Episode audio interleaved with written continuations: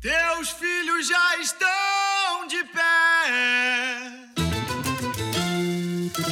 Mais um dia se inicia na colheita do café. Pesado é o fardo e o gosto amargo. Pela primeira vez, não é o Gustavo que dá a música aqui. Por isso não é patifaria, né? Eu acho que isso diz muita coisa. O que que você acha, Gustavo, disso? Ah, puta falta de sacanagem. Muita falta de sacanagem, Gustavo? Puta falta. Ele Effect é uma banda muito legal. É, é um. É um Los Hermanos que deu certo. É um Los Hermanos que deu muito certo. Diga isso. É um Los Hermanos que deu muito certo. Pelo menos, irmãos, lembrei de um fato agora, cara. Sabe qual foi a última, uma das últimas músicas que George Harrison gravou antes de morrer? Ana É Júlia. Ana Júlia. Mesmo? Ana Júlia. Como assim, cara? Ele tem. Foi por isso que ele É. morreu. É, claro, morreu de desgosto, né? Morreu de, de tédio. Não, ele, ele descobriu o erro que ele cometeu. É, ele... Não, morreu de. Nada contra o Los Hermanos, mas nada muito a A favor. única coisa que o Cheirão fez que se preze foi espancar o Marcelo Camelo. E aí vocês dizem aí no. Saudoso Charlie Big Brown. Far Cry. Aí vocês dizem, vocês dizem aí no, no- nos comentários o que, que vocês acham da briga Chorão Marcelo Camelo. Grande Cheirão. Eles brigaram? E brigaram. Mas Pegaram num soco na cara muito louco, cara. É. Melhor que a briga do Ayrton Senna com aquele... o Marcelo Camelo ficava criticando o Chorão e um dia eles se encontraram no aeroporto e ele sentou a porrada na banda inteira. O Chorão na banda Na inteira. banda inteira. Quando o campeão chegou lá, não tinha mais nem a bagaça da laranja. Então, vamos parar de churmela? Vamos falar, fazer o programa? Bora! Bora! Bora, caralho. Então sejam bem-vindos ao ClioCast de número 30. Estamos chegando lá, hein? Estamos quase de aniversário. O que, que será que os nossos ouvintes vão dar pra gente de aniversário? Tomara que seja coisas grandes, Grandes, veiudas. volumosas. Você sabe, qual- você sabe como que é um dos nomes do Pau Brasil? Qual? Pau Rosa. Ai, que delícia. Já conhe- conheceu a peroba rosa? Olha, melhor, melhor não comentar. O meu sobrinho tá assistindo aqui, é menor de idade, Ah, então tem que, tem que Tem um ter. cheiro. tem um É cheiro. um filtro de idade. Peroba, a peroba rosa queimando é um cheiro maravilhoso. Então sejam bem-vindos ao ClioCast de número 30. Nós vamos falar hoje sobre a Revolta da Chibata, uma da- um dos gloriosos episódios da nossa história republicana. Eu sou o Bruno Eu sou o Gustavo. Eu sou o Vitor. Eu sou a Mônica. e nós vamos hoje fazer esse recorte histórico. Quem fez a pauta é o Vitor e ele é o responsável por trazer pra vocês desde a formação da Marinha Portuguesa lá, com o Dom Sou é de Henriques, Portugal, tá ligado? né? Quando o- o- na, na Odisseia lá, que o, o Odisseu passa em Lisboa e funda Lisboa. Rio de Janeiro. É. Da Gávea. é, O culpa é dele, ele não tem nada a ver com essa longa duração, com esse legofismo cofu- cultural. Não tem nada. é Não. Regra histórica. Viagra histórico. né? Então vamos lá. PDF do bingo do, do Cuiu e Vamos. mandar disponibilizar pro pessoal imprimir e marcar. Então Não antes. ganha A... nada, além de desgosto. Além de desgosto. E além de um drink game. Ou então a gente pode sortear uma. Já, já que esse pessoal fica ouvindo na Augusta, nosso podcast, aproveita e faz um drink game. Faz um drink game e já fica nu. Já fica no. Toma uma, tira Fica uma peça nu. É. de roupa e vira putaria. Eu também sou a favor. Voto com o relator. Antes da gente começar a ir pro nosso bloco mais querido e aguardado, que é o nosso querido mestre dos memes, queria falar pra vocês não esquecerem de patrocinarem a gente lá no Catarse. Paga eu! Paga nós, nós estamos precisando. Todo dia eu olho pra minha carteira de trabalho e me escorre uma lágrima. Ainda não posso rasgá-la. Vocês Todo têm que dia, nos né? patrocinar. Todo dia eu olho pra minha carteira, sai aquela traçazinha né? voando. É. Ah, e vocês ainda têm carteira de trabalho. Eu que trabalho em regime de cooperativa. Ih, É, meu filho. tá fudido, hein? Tô fudido e mal pago. Eu que nem pago, tô sendo. É, então, só tem fudido aqui. Então ajuda nós lá no Catarse, www. Ainda mais, Luciano. www.catarse.me barra Clio. É, quanto mais vocês pagam, mais conteúdo a gente faz e é isso que a gente quer. Nós que- queremos viver de fazer conteúdo aqui na internet. Teremos podcasts exclusivos. Teremos podcasts exclusivos. Exclusivos. Exclusivos. Tem Tem que pagar. Pagou, nós faz. Né? Nós somos bem, bem bem alvissareiros nesse sentido. Eita. Alvissareiros. Sai. né? É, também, se vocês quiserem falar com a gente, procura a gente nas redes sociais. É tudo Clio História e Literatura. Twitter, Facebook, Instagram. E também vocês têm o nosso e-mail, cliohistorialiteratura.gmail.com. Manda lá as suas dúvidas, suas perguntas, seus elogios, suas críticas, seus nudes. De nudes de ambos os sexos, aceitamos. Não temos... Rolas. Não temos, não temos distinção. Mande rolas, mas não só rolas, por favor. É, Mostra o que tá atrás da rola também. Posso levantar, A Tá bunda. A bunda? posso levantar uma questão? Pode. Se for a questão, pode. Não, É uma questão. Você fala de rola e fala, vou levantar? Qual que é o salto lógico? É uma questão que eu vou levantar aqui. Nude, ele é trailer ou spoiler? Tá aí uma boa pergunta. Eu diria que ele é um teaser, no melhor sentido da palavra que tem em inglês, teaser, que é provocar. Bom, Provocar. depois dessa, dessa catarse erótica, Dessa divulga, é, divagação. divagação freudiana, Já é melhor já ir pra barraca do beijo. já. já vamos, vamos pular pro final do programa, é isso? Tem piadoca? Piadoca? Opa, né? Tem piadoca? Sim, mas se bem- Então vamos lá pro nosso querido e amado mestre dos memes.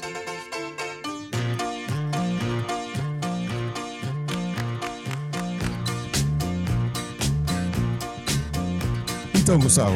Ui, tá estourado. Opa, tá estourado, tá estourado, tá estourado. Não, história, não história. Cuidado, não, não estoure. não história. Estourar, eu não sinto mais.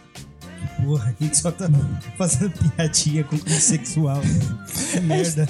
A Mônica, desculpa. Então o quê? A gente não era esses caras, velho. É, por isso. Não, é assim, Mônica, eles estão eles tão com vergonha só de ser. Não, gente. Vamos lá. Não, mas. A gente tá pior. Tá foda. A gente tá foda. Fica à vontade, né? Pode, pode, pode, pode, pode, pode. pode. Então, Gustavo, Eu! chegamos aqui. Chegando. Você sabe que nas métricas As métricas. O, o mestre dos memes é o mais ouvido, né? É que eu sou muito egocêntrico, cara. Eu vou ouço todos os episódios até chegar. no- Ah, Depois eu- é isso. Sou eu. Tá explicado, então. Tem Tá- vários perfis e vai ouvindo. vai ouvindo em vários. Bom, Tô com 30 contas no Gmail. melhor pra nós, né? Melhor pra nós. Então diz aí, qual que é a sua piadoca? O que, que você tem pra gente hoje? Né? Afinal, é, se tudo é certo é sexta-feira. Sim. Né? Sexta-feira. Sexta-feira é aquele dia de chegar no broto, na brota. Sexta-cheira, tá irmão. É sexta-feira, né? Então, isso que E é semana, e é semana de, de, de vale, né? Vale. Opa, já É semana de vale. Queira vai ficar fervendo. Então é dia de não deixar garçom triste nem puta sozinha? Isso mesmo. Então é isso mesmo. Então vamos lá. Qual que é a sua piadoca? A piadoca é o seguinte, rapaz, tinha um rato, um rato, né, que tava lá numa vinícola, e tinha um tonel de vinho aberto assim, ele pegou, foi, deixa eu sentir um cheiro, assim, porra, deve ser suco de uva. Vou tomar essa bagaça aqui. Aí foi, tomou, assim, caiu dentro do, do, do- do tonel de vinho. O rato. É, e ele não sabia nadar, cara. Ele não sabia nadar, então começou a se afogar, começou... Aí começou, quando a gente tá se afogando, a gente bebe água. A gente bebe água, né? Bebe. Tá, quando a gente tá afogando, você bebe água, mas aí ele não, não era água, era vinho. Era vinho. Aí ele começou a beber muito vinho, beber muito vinho, beber muito vinho, e todo mundo se afogando. Aí ele começou a ficar bêbado se afogando. Eita, que, Misericórdia. que fim glorioso. Aí o que acontece? Chegou o gato. O gato muito louco, o gato, o gato chegou lá e falou: Pô, você tá se afogando aí, cara? Eu, pô, tô me afogando também. Pô, você quer ajuda aí? Eu, pô, eu quero ajuda. É, mas assim, é o seguinte, se eu te ajudar, eu vou te comer depois. Pô, é gato. É gato, né? O gato vai comer o rato. Aí ele falou, pô, mano, eu tô nem aí, cara. Eu, eu não quero morrer afogado. que Eu prefiro morrer comido do que afogado. Me tira daqui. Prefiro morrer morrido do que matado. É, do Mais que ou menos morrer. isso. É melhor perder a vida, do- é melhor morrer do que perder a vida. Aí ele falou o seguinte, pô, eu vou tirar então você. Então tirou, tirou o rato, botou assim no canto, falou, e agora, filho? Aí ele pegou, quer saber, vai embora. Foi, foi, foi embora, o rato fugiu. O rato fugiu, foi lá pra toca. No dia seguinte, o gato chegou, bateu na porta, na, na, na parede lá pro rato sair. O rato saiu assim com a cara de ressaca da porra, falou assim, então falou, o que você quer? Aí, porra, você falou que se eu tirasse você do tonel, você deixava eu te comer. Aí eu, é mesmo que eu falei isso? Ele, é mesmo, você falou. Porra, eu tava bêbado, desculpa aí. É, Jesus amado. Essa é a prova, né? Que os historiadores têm que acabar historiador piadista. Como diria o Huawei, estou perplexo. Exatamente. Posso fazer a cantadinha rápida? Pode. À vontade. né? Eu, eu queria dizer que como Mas pra quem que vai a sua cantadoca? Mônica já recebeu uma? já recebeu, tomou uma pedrada. Infelizmente. É o teste de batismo do Infelizmente pra clube. Se você aguenta cantada, você aguenta tudo. Infelizmente pra ela, né? O encantado vai ser pra você, Bruno. Pra mim, Vai ser pra você. hum, Queria dizer que, tipo, não sou o Jânio Quadros. Mas se você tivesse dado condições, comê-lo ia. aí fica a pergunta: quais são as condições?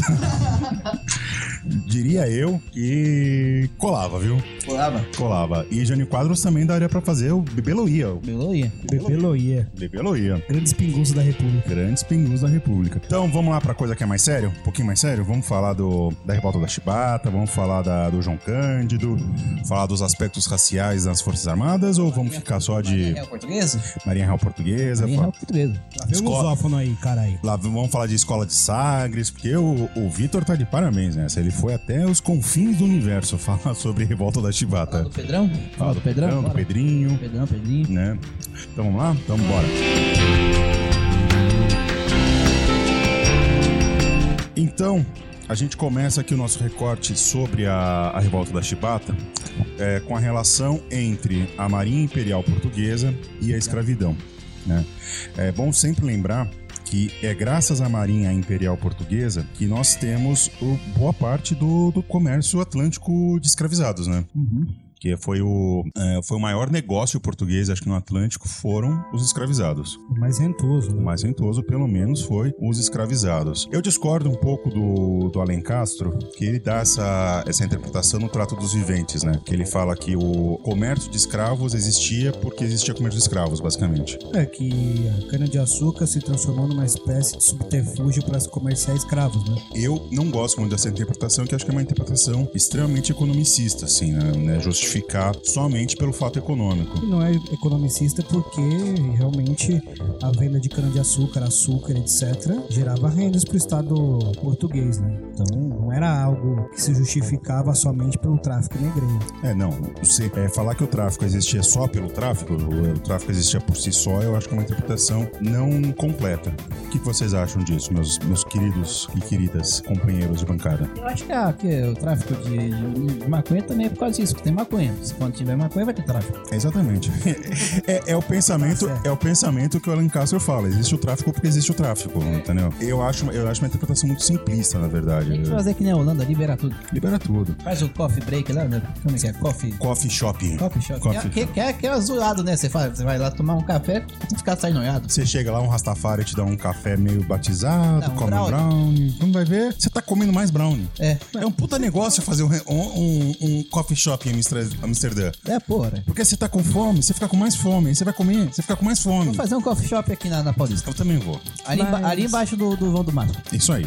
Mas só fazendo uma ligação, eu fiquei sabendo que eu não sei o nome, acho que tem um deputado aí que ele, se eu não me engano, tem um parentesco aí distante com a, com a família real. E pelo que eu saiba, ele falou que a escravidão é natural do ser humano. É. Não é o Luiz Felipe de Bragança e Orleans e Eu não sei o nome alguns dele. sobrenomes? Eu não sei Então, é o nome dele. deputado que foi. É o deputado. Do PSL, é do É o, PSL. é o deputado da. É, entre aspas, que os nossos ouvintes não conseguem ver, o herdeiro da família real no Brasil, né? É Porque. Aí parentesco não diz nada. Parente, o Dinho Ouro Preto é pa- parente do, do Barão de Ouro Preto. E aí? Quem, quem porra é o Barão do Ouro Preto?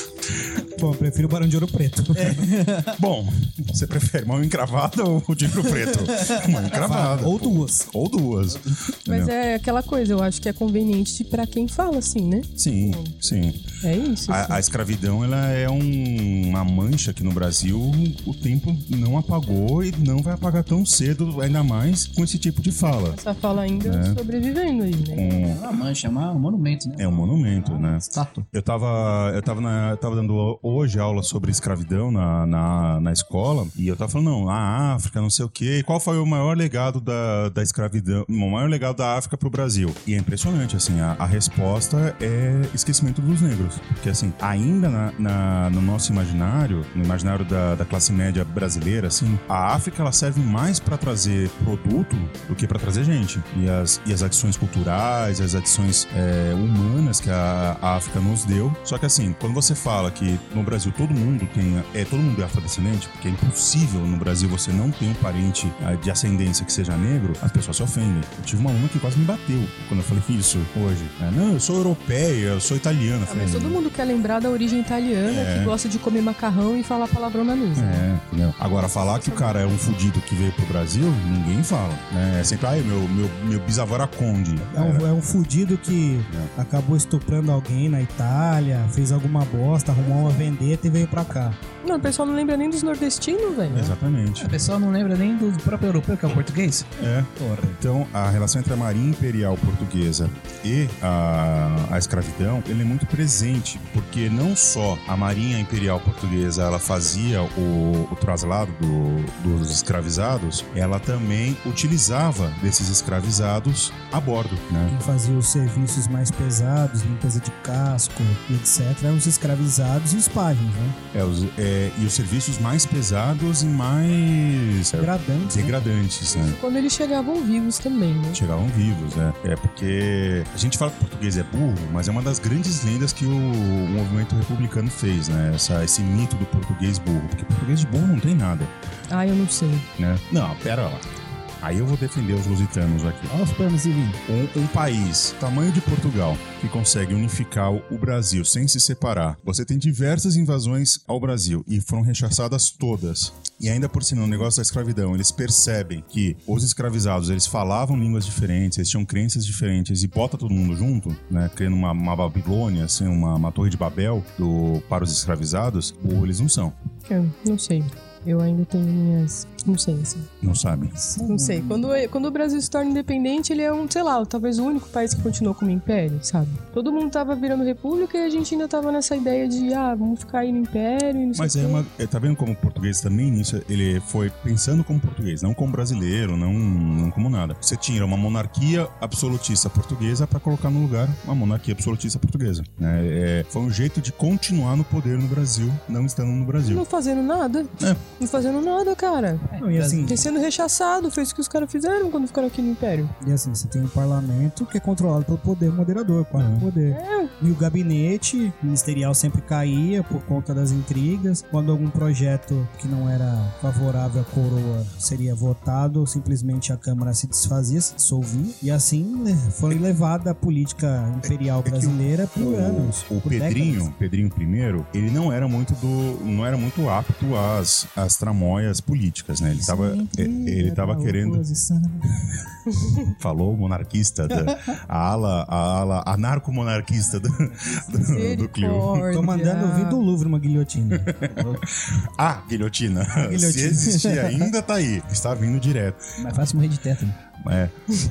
Ah, então, a- essa relação entre a submissão do- dos ca- das patentes mais baixas do- da Marinha com os escravizados, e aí também a gente pode fazer um recorte não só militar, mas se você pega socialmente falando, a história do Brasil, ela é isso. Os trabalhos mais, mais desqualificados, digamos assim, os trabalhos mais eh, simples, Fudido. ele sempre foi feito por negro, sempre por negro escravizado. É, é aquela coisa que o do Vivier, que eu não não simpatizo 100%, mas a frase dele eu acho que é dá pra pensar muito, né? Que é dá pra desconfiar muito de um país onde o seu povo não limpa a sua privada. Você prefere que uma pessoa venha limpar a sua privada do que você limpar. Isso é verdade, a lógica aristocrática sobrevive ainda hoje no nosso cotidiano. né? Ela é forte, né? Ela é forte. Não só negro, mas também como indígena. Com indígena. É que indígena tinha alma, né? Aí E ainda dá tá pra Podia ser converter. convertido, É, né? dá pra converter essas Não tinha coisas. maldição de cana e nada do tipo. É, tinha o pai ser pé e por aí vai.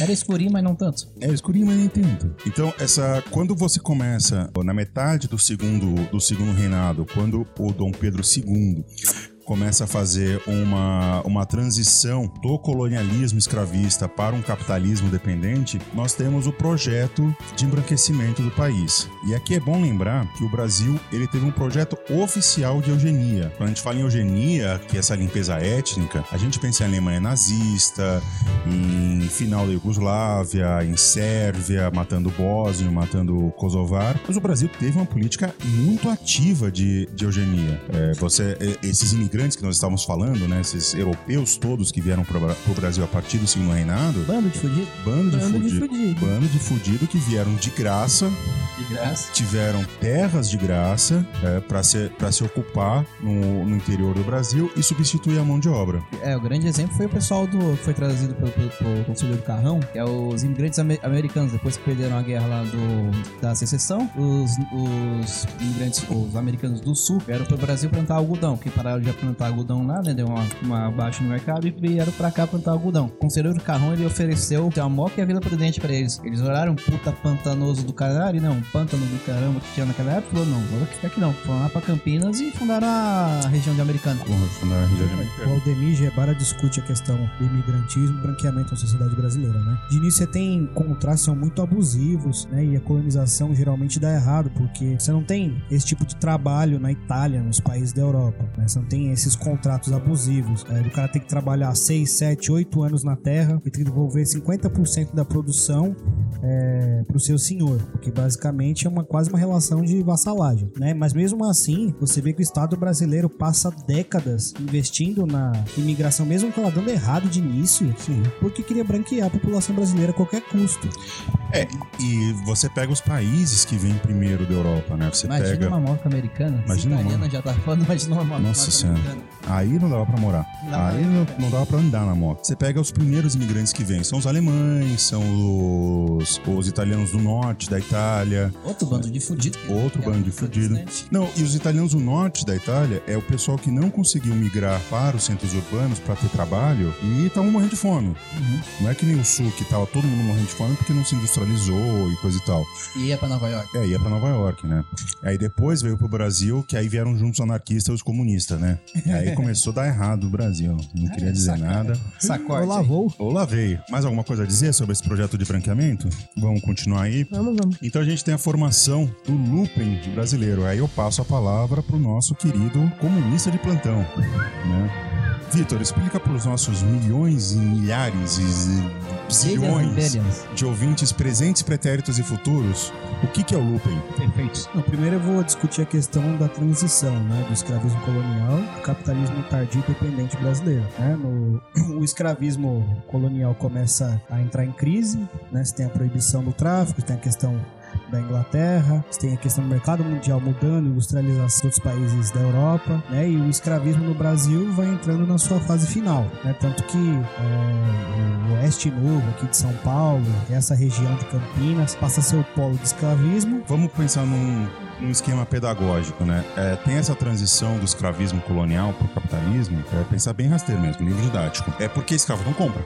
Escravizado simplesmente não compra e a gente está mudando a chave do capitalismo. Né? A gente tinha um capitalismo que era mercantil, que era baseado na- nos privilégios, no monopólio, e a gente começa a ter esse, esse capitalismo industrial, onde o consumo vai se tornar a chave do, do sucesso. Eu Né? defendo a tese do Gorenga, que aqui no Brasil a gente tinha um outro tipo de modo de produção, que é o escravismo colonial, que é baseado na mão de obra escrava, e são as duas classes antagônicas principais, os escravizados e os senhores. né? Então você tem uma produção é, que é baseada é, na mais-valia absoluta, na coisificação total. né? Então o sujeito ele se transforma numa peça e tem que trabalhar 14, 16, 18 horas por dia. O capitalismo no Brasil, de certa forma, é o que financia, né, como diria o senhor Eric Williams, é o que financia a industrialização na Europa, porque Portugal não produzia nada, Sim. né, com aquela lógica aristocrática de ser um puto vagabundo, Adoro. e acabavam transferindo riquezas para Inglaterra e outros países que já estavam se industrializando. É, e também é, é sempre lembrar que a Inglaterra of-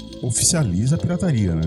Eles não, não têm dó de, de você é pirata, se você tem uma carta de corso, você passa a ser um bandido em nome da rainha. E é tardio porque a partir da Revolução Industrial, né, em volta do século XVIII, né, os países na Europa já estão se industrializando. E aqui a gente está vivendo um escravismo pleno. né? Sim. Então é rentável ter escravos, comprar escravos. O escravo aqui é sinônimo de riqueza, de status social e lá no- na Inglaterra, em outros países, na França tem proletariado. né? É aquela coisa, né? O, o- a escravidão no Brasil era tão difundida que era um estado social. Hoje, quando você fica rico, né? Rico não, você corre imediato, tirou o pé da bosta. Primeira coisa que você faz é comprar um carro. Essa é a lógica da classe média, né? Ou um celular. ou um celular, ou ter plano de saúde, ou colocar o filho na escola, na escola particular. Na época imperial era ter um escravo. Você ia lá, comprava um escravizado e ele era seu, seu, seu item de status. É aquela lógica do, do iberismo, né? De você não trabalhar. E a lógica de, é, de ter um sujeito que vai vai produzir valor quase sem nenhum tipo de gasto. Ele simplesmente tem que se alimentar mal e porcamente. E olhe lá. E olha lá. E olha lá. Então, essa, essa, essa chave da transição é muito importante pra gente entender não só a revolta da Chibata como, um- como um todo, mas esse período da transição do Império pra República no Brasil. Sim, vai se organizando é, orga- uma divisão internacional do trabalho diferente, né? Então você tem o Brasil voltado à É um produção. bingo também esse papo de divisão internacional do trabalho. Tem? O Vitor, todo podcast, se a gente falar de feitiçaria, ele vai falar de divisão internacional do trabalho. Tem um mago, tem um feiticeiro. É, tem o Mago Feiticeiro, tem o Harry Potter, né?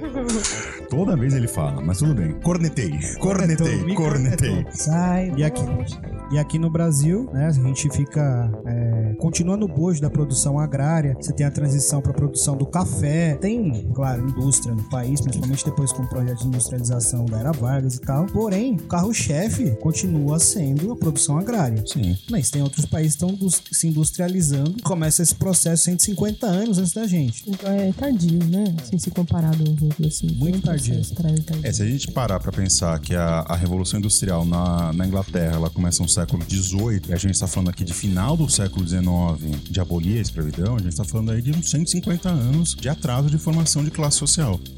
É. O Brasil, ele. Em que posição ele tá mesmo? Acabar com a escravidão? Ele é o penúltimo país da América, né? É o Não, penúltimo. é o último país da América. É o É o último. último Eu sempre confundo, é o último. É o último. É o último, da né? América e É o último. É bom, é bom a gente sempre lembrar, porque isso é muito sério. É muito sério. É, você tem pelo menos metade da população brasileira hoje, né, de entre negros e pardos, que se fosse há 120 anos atrás, estaria escravizada. Sim, É. exatamente. E a proporção na época do Império e na época da colônia era maior ainda. Se tem cálculo de 3. Você tem cálculo de 3 quartos da população. É. Entendeu? Você tinha um, um, um homem branco livre para três escravos. Se esse pessoal todo tivesse eh, tido a capacidade de se juntar, eh, se as condições históricas tivessem sido outras, e falar, não, isso aqui, vamos fazer uma Haiti aqui.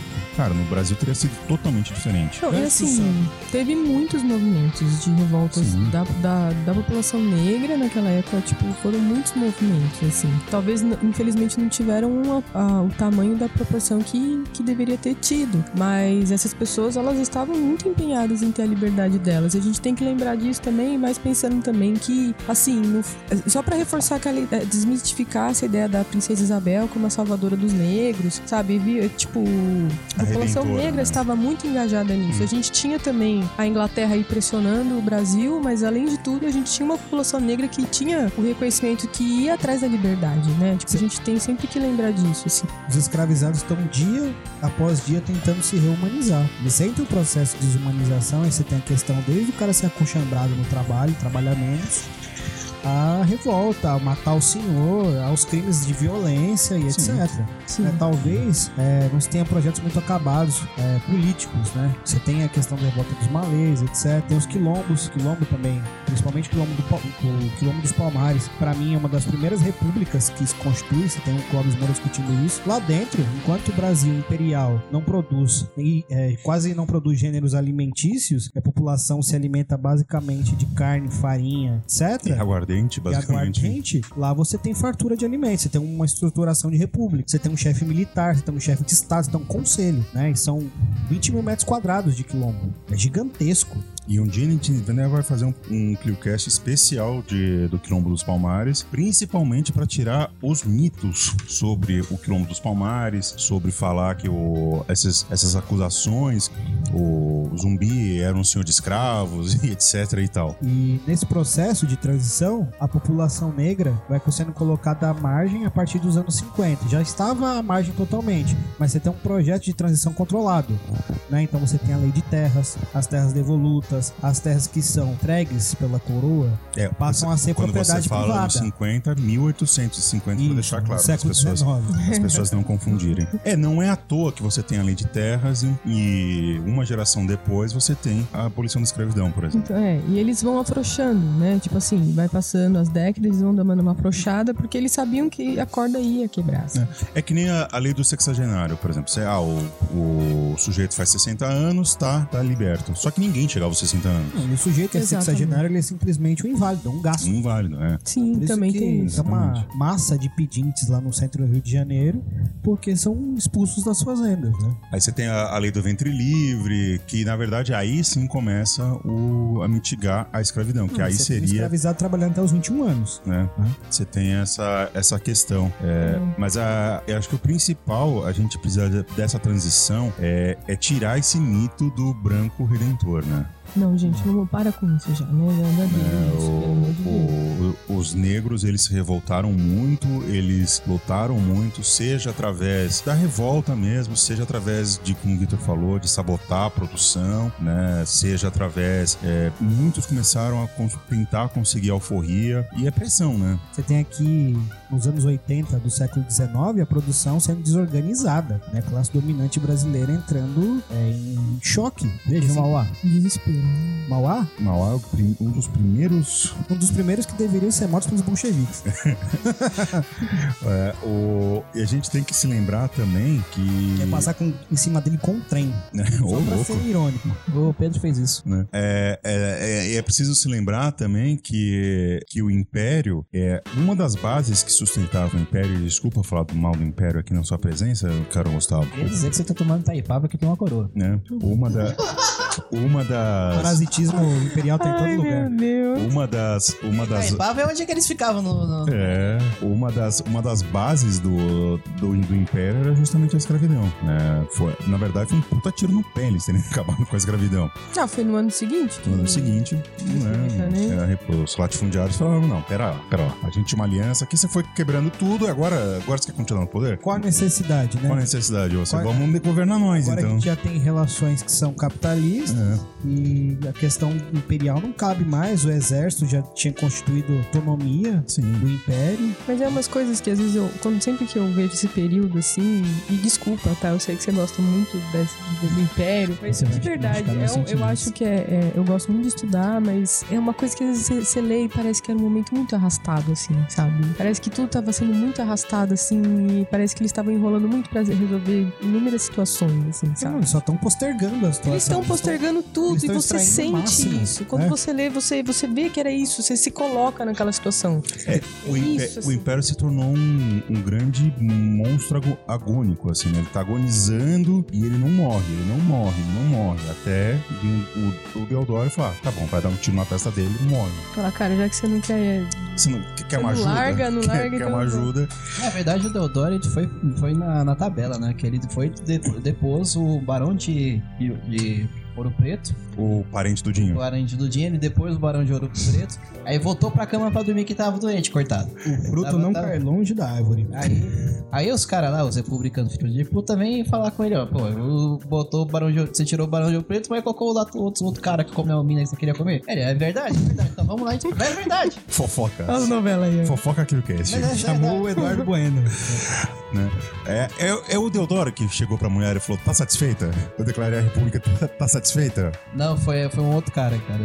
Que a, que a mulher queria ir no baile da, da ilha fiscal ele, ele, não, ele não conseguiu botar o ingresso. E aí, a, aí ele foi lá, foi um dos caras que ajudou, né? Foi a- um dos caras que deu, que deu o golpe. O que Ah, você não. quer mais? O que, que você quer mais? Tá a lua? Eu te dou a lua. tá feita a república, quer? Tá aí, ó. Desde feita essa porra. Pega essa porra. Não, e assim, com o projeto de branqueamento, você tem a constituição de uma proto, é, de um protoproletariado sendo constituído para ser branco. É um proletariado que já tem experiência industrial, o que é uma mentira. Os negros brasileiros têm experiência industrial, porque o processo de feitura do açúcar é um processo industrial. Né? Você tem os mestres de açúcar que conhecem todo o processo. Ele não é mecanizado, mas ele é Industrial. industrial. É uma linha de produção, né? E você tem depois é, certos moinhos que são a vapor. Isso aqui no final é, do escravismo colonial já. É. E essa população negra, principalmente os homens, são colocados para estar à margem no capitalismo. Né? Eles que são o contingente, o exército contingencial de trabalhadores que ficam ociosos para que baixe os salários. A ideia é o extermínio, Isso. né? É um Mas o extermínio da população. Se não é um extermínio pela bala, é um extermínio social, né? Você coloca tanto a margem, a mar, vai colocando a margem da sociedade, a margem da sociedade, que essas pessoas começam a, a morrer de fome, a morrer de doença, morrer de, de tudo que vai dar. E aí, você tem essas indústrias que são constituídas por imigrantes que não aceitam brasileiros. Ou aceitam os brasileiros em posições muito subalternas. E aqui fica um beijo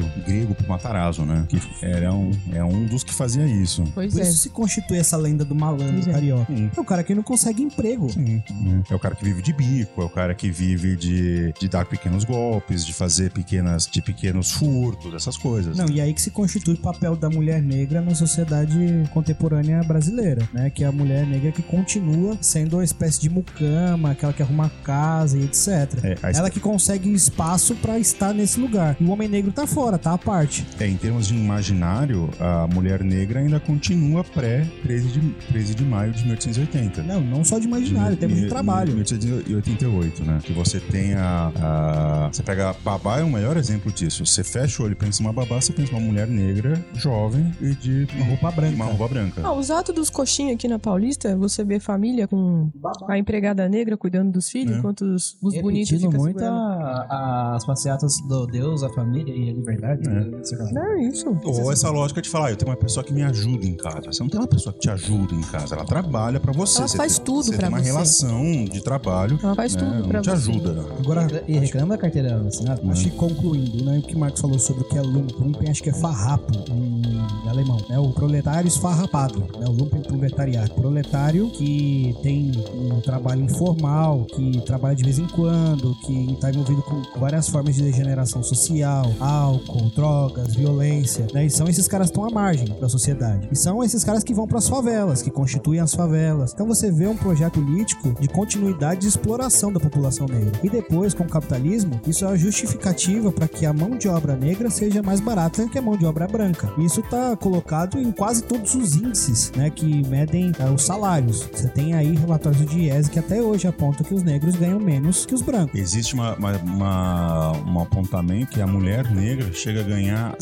75% a menos do que um homem branco, exercendo o, o mesmo cargo. No mapa da violência 2017, 2018, 2019, se não me engano, a mulher tá como. A mulher negra tá como o grupo mais vulnerável da sociedade brasileira. Acho que junto com os negros, os negros jovens, né? Isso. Os negros pobres jovens, que é a expectativa de vida mais baixa da sociedade brasileira são os negros jovens. É. Negros pobres jovens. A expectativa de vida chega a ser 27 anos, assim. É um- Não, Sete anos é expectativa de. Acho que em Palheiros foi isso. É, No extremo da Zona Sul. é, uma, é uma coisa assim. É, é pré-feudal isso. É, pré-feudal.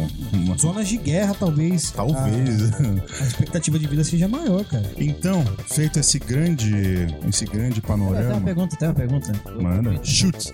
Nego, se, se o Lupin é o farrapo, então quer dizer que o Lupin é o ah, gaúcho abre- alemão? Pronto, pronto. Reforço cômico. Temos o nosso guardião da galáxia aqui pra fazer a, a piadoca. O nosso Drax. O Nosso, o nosso. Muito bem, sapo. Eu sou invisível, vocês não me perceberam. É, é, tem que ter essa tensão e distensão. Muito bem. E roteiro, isso é essencial.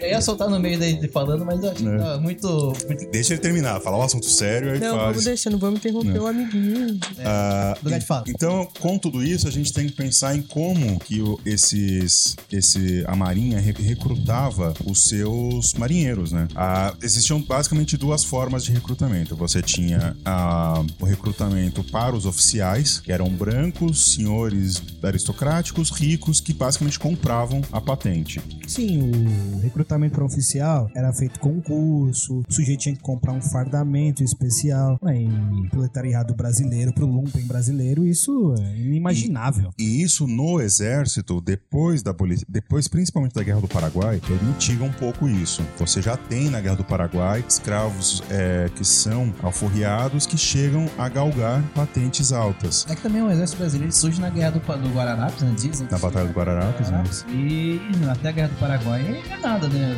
A grande força armada da Marinha. Não, a grande força armada do Império é a Marinha. Sim. Era a armada, né? Não era Não, a e, aí, Marinha. e aí você tem o exército imperial usando os negros como Puxa de canhão. né? prometendo alforria, não alforriando ninguém. Não. E outra coisa também, a, a marinha no, no- na época do Império era a segunda maior marinha de guerra do mundo. Do mundo. E ela tinha os encoraçados com até 2 milímetros, né? 20 milímetros de, de, de- De. de aço na, Na. no, No casco. no casco, né? Aquele agulha. Aquele ali era, porra. 20, mili- 20 milímetros de aço é coraça, hein? É coraça. E você tem a outra forma que é, é, recrutar o- os bucha de canhão. Não, Não, que é um, recruta- que é um recrutamento forçado. Recrutamento Um forçado. recrutamento através das forças policiais. É preso pelo crime de vadiagem que foi prevista pela Constituição de 1891. Pronto. Você pode ser recrutado pela Marinha. E lembrando que o crime de vadiagem só sai do Código Civil Brasileiro Penal com o- a última reforma do Código Penal Em Brasileiro. 94, Não, depois. Não, 94. foi o Código Civil. Já era, já era, já era, já era Fernando Henrique. Isso parece muito a questão da, da marinha da, da marinha ateniense, né? Quem era rico e ia pro exército era os o- Obitas, né? O- Oli- Obitas, não Uhum. lembro direito o nome. E quem era o pobre ia pra, pra marinha de guerra. Né? E isso quando eu trabalhei no Não, Marinha não, pras galés, né? Ah, é, Ficar quando- remando. Quando eu trabalhei na- no arquivo público do estado, você tinha lá, fulano de tal foi condenado a galés, né? Eu falei, mas caralho, é galés. Aí, né, eu cheguei na supervisora e falei, o que, que é isso? Ela falou, não, o cara que vai remar o barco. Porra. Não, e você tem o recrutamento como uma forma de punição. As famílias mandam, olha, esse cara tá desgarrado, ele é um sujeito vagabundo, ou algo assim, coloque na Maria que ele vai se endireitar. Ele ouve Capital Inicial, né? Ouve Los Hermanos, Tá. aí tem que mandar. Tinha um- Aí, Toca Legião. Toca Legião, ele pega, Aí tem- pega, pega o violão na festa de faculdade, começa a tocar Legião Urbana, aí tem que logo mandar pra uma mina de cavão, ó. Não tem o que fazer. Gulag, Gulag Mineiro. Gulag Mineiro. Gulag Mineiro. Bota no navio de guerra, manda pra Amazônia. É. Do- dois dias. É o Gulag Late... é, o- é o Gulag Seringueiro. seringueiro. né? e aí, com, essa, com essas Mas duas fica meio formas de recrutamento, fica óbvio e, e latente que você vai ter dois corpos dentro da marinha. Você vai ter o corpo do oficialato e o corpo do... Fudido. Dos fudidos, dos recrutas, dos marinheiros, dos caras dos cara que estão na parte de baixo. Então, tem uma segregação que é latente. Os marinheiros dormem num pedaço do navio que é basicamente lata. Tem um colchão, que eles estendem na lata e dormem na lata, né? Na parte de baixo do navio, onde é mais quente, fica próximo às fornalhas, né? E você tem o oficialato comendo banquetes, né? São servidos por E é outros sempre- marinheiros. E é sempre bom lembrar que quando a gente fala de Revolta da Chibata, a gente já tá falando do Brasil republicano. A Revolta da Chibata é 1910. 1910. Você viu? A gente já tá falando do Brasil republicano e a Marinha é uma das últimas forças imperiais no Brasil. Uma das últimas instituições imperiais. A Marinha, pra aceitar a República, foi um perereco. Foi, um, foi bem complicado. Volta da armada. Diferente da, do Exército, que já era basicamente republicano, Ah, Já se deu golpe, né? né? Só A Marinha o- não. O Deodoro que era, que era imperialista, não, que era imperialista, não, que era monarquista. Posso, Primeira posso dar uma devagada? Eu Pode. queria... Vai parisar? Vou parisear. Vai parisar. Parisiar. Eu queria ser um Dr. Who É. que não tivesse limite de viagens na cabine dele. Sabe o que eu ia fazer? Hum. Trazer o exército vermelho pra todas essas situações. Cara, você não pode alterar na linha do tempo, mano. Dá Isso merda. é regra número um da viagem no tempo, É Eu, mano. eu ia arrebentar com tudo, ia fazer várias linhas alternativas. Não, cara, Porra, não. revolta da armada. Mano, vamos dar tiro de, de catiúcha nesses filha da puta. Queria dizer Essa que merda. eu, que eu já lutei com o Exército Vermelho no Battlefield 1 e não é tão bom assim, não. E, ó, Polêmica, hein? Polêmica. Trotsky mandou um beijo pra você. Trotsky mandou um beijo pra você. Pior que dá pra lutar com o Exército Vermelho. Dá pra usar com o Exército Vermelho e com o, o azul, né? Era o branco, que era imperial. É o exército branco, né? A Rússia branca era o exército O do. do- multiplayer dá pra fazer isso. Hum. Só matava branco, não tem o que fazer. Então, essa divisão social da Marinha fica muito característica, fica muito latente com isso. E, obviamente, você começa a bater, bater, bater. Essa divisão, obviamente, uma hora vai explodir. E aí a gente tem, e o Vitor colocou aqui de propósito na, na, na pauta, a influência da Revolução de 1905 e da Revolta do Encoraçado Potemkin, que é um puta filme do, do Eisenstein, né? Que influenciou nove entre dez cineastas, né? É um filme meio chato de assistir se você não tiver uma verve cinematográfica forte, assim, porque é um filme russo, mudo, falando de uma revolta de um, de um barco. Só a cena da- do porto de Odessa já vale, já vale a visada desse filme. Exatamente, exatamente, é por aí. Agora, lágrimas escorrem nesse programa. Olhos brilham. Olhos brilham, hino nacional Meu olho dele tocando. tá brilhando. mano. O colégio que eu dou aula precisa tocar o hino nacional. Toda vez que mandam cantar o hino Ai, nacional, misericórdia, não. eu pensei, eu falo, tá, deixa eu pensar, não. qual hino nacional eu preciso cantar? Ah, é o do Brasil. Hurra! Ah, e... Você cantar o outro, né? É, o Michael começa a falar de pé, ó, vítima.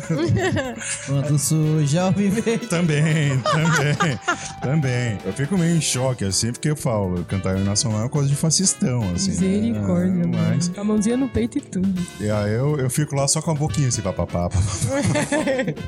Tu tem Então, influência. Canta o Eu Parado no Bailão, é a mesma. mesma merda. Então essa influência aí do. não Pode ser uma influência não direta, né? Mas pelo menos no imaginário a gente já tem O espectro rom do mundo. um espectro, O espectro rondo do mundo, comunismo. O espectro do Potemkin. Em 1909, nós temos os marinheiros brasileiros são mandados para Inglaterra por conta de uma parceria militar entre as marinhas daqui e de lá. Deixa eu fazer uma analogia que eu acho que é importante, né? Faça. Você tem o feudalismo acabando formalmente na Rússia Liga imperial. a fogo, liga a fogo. Ó, o Vitor, o Vitor está trazendo o espectro do legofismo para esse programa, não? Agora sou eu. temos outro emocionado no programa. Precisamos fazer a vinheta do Legoff. Precisamos fazer a vinheta do legof. Não me acusa. Legoff. Jacuz! né, você tem o feudalismo acabando lá na, na, na Na Europa, Rússia. né, na Rússia. É o último, o último traço do feudalismo. Não, E a marinha é, imperial russa é uma marinha com instituição feudal. Você tem um feudalismo muito presente nas instituições russas. Os marinheiros russos comiam comida estragada, né? Eles eram tratados debaixo do chicote, como eram tratados os marinheiros brasileiros. assim. o tratamento é muito mostra parecido. isso. Tem uma cena do Potemkin que o cara abre a, a marmita, assim, e não tem comida, né? Tem um monte de, de verme, assim. né, Bem, mostra bem isso. É o exército brasileiro. É tudo verbo de coco. Verme de coco. De coco. E que degradação do exército brasileiro, né? De ser a- o da marinha brasileira, de ser o maior, maior, a segunda maior força naval do mundo e hoje não consegue controlar o porto da a ponte da amizade. Né? É, é degradação profunda. É o Rio. É um rio, né? E por que que um país que não tem mar, como é o Paraguai, tem marinha? Queria dizer uma coisa. A Bolívia tem marinha Só queria também. dizer uma coisa. É, como diria Legoff, senta aqui lá vem história. Sinto que lá vem a história. essa, essa camiseta eu compraria.